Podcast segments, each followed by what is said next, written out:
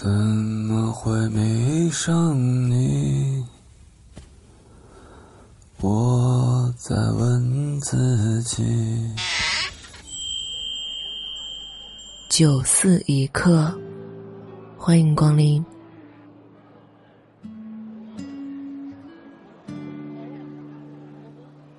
本节目由喜马拉雅独家播出。欢迎光临九四，我是闲人秋晚。我又要迟到了，群里已经炸开了花，说晚到罚酒，于是群里立刻被坐标刷屏，纷纷表示在路上了。琪琪突然来了一句：“我在路然啦。”群里一片尴尬。陆然是琪琪的前男友，他们半年前不太和平的分了手。琪琪她的个性是爱憎分明且不留余地，所以分开的当下立即删掉了路人所有的联系方式以及跟他有关的朋友圈，以誓死不回头的姿态向全世界宣布我们结束了。周围贴心好友都小心应对着，不再提及跟路然有关的一切，就像他从来没有出现并跟这个圈子有所交集过。陆然从琪琪的世界里彻底消失了。琪琪说：“这是一种仪式感，他的硬盘需要格式化。”我们挨个在群里回复了省略号后，琪琪这才反应过来。不过他没有一如往常的咋咋呼呼，而是平静又认命似的回了一句话：“输入法什么时候才能忘记一个人？”琪琪本科是念编剧专业的。记得那个时候，他老把生活和剧本创作混为一谈。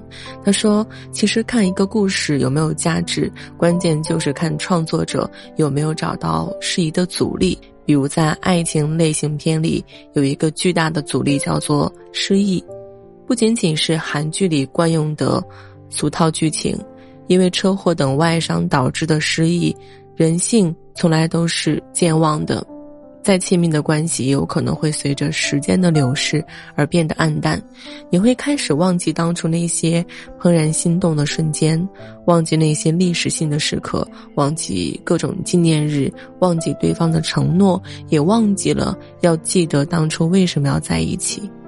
时间让人死，故事却让人活。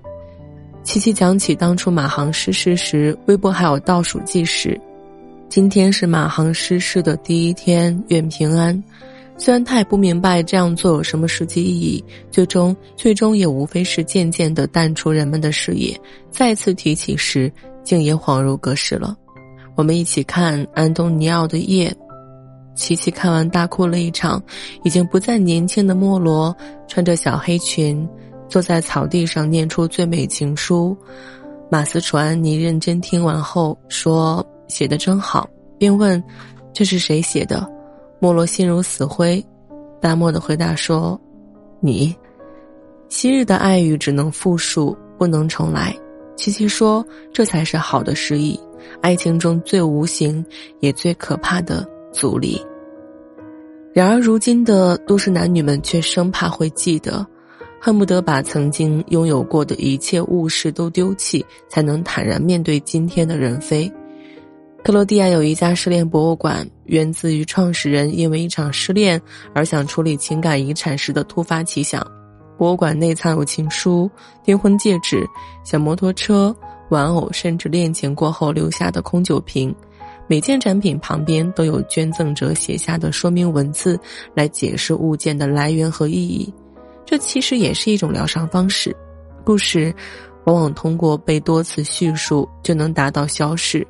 比起夜中因为失忆而奋力拥吻彼此、寻找爱情痕迹的夫妻来说，不知道算不算悲哀的另一种形式。琪琪有点较真，他反复询问我们是不是卸掉手机输入法再重新安装就会避免路人的自由联想了。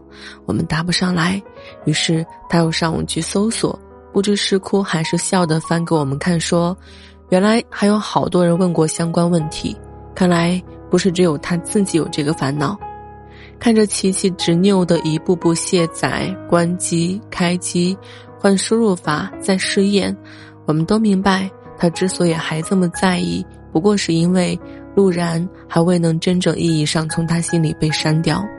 事实上，他的每一次刻意忘记，不过是在一次次提醒他记得这件事。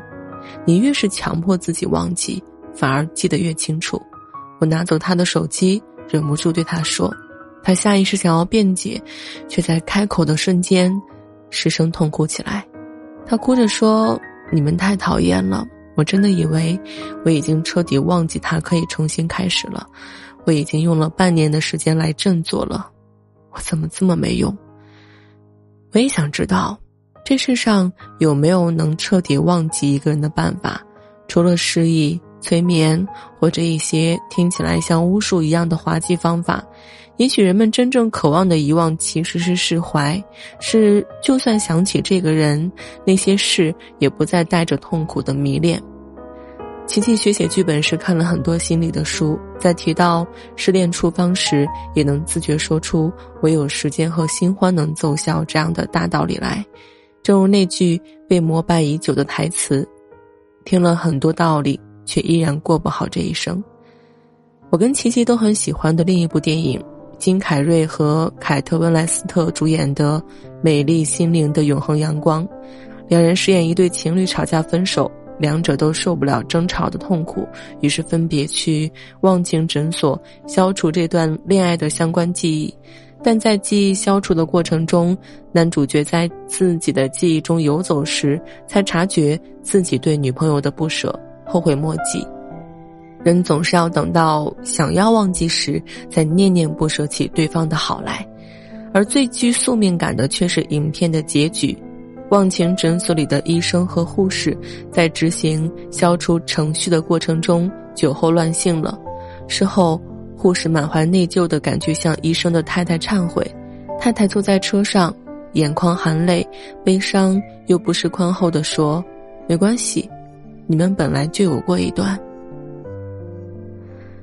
也许有一天，输入法可以更加智能化联想，记忆消除的黑科技也不再只是纸上谈兵。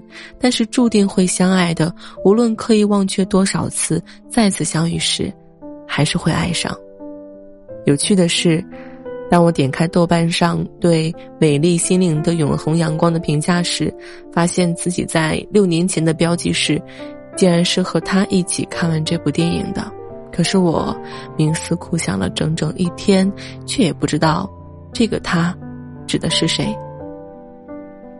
时间真的会让人死，可时间有时候也让人活。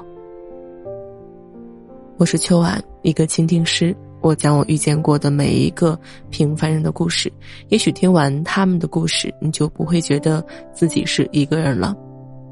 喜欢节目，记得订阅专辑。如果你也需要被倾听，可以添加我的微信秋晚零三，九四一角有你一席，自行落座，开心就好。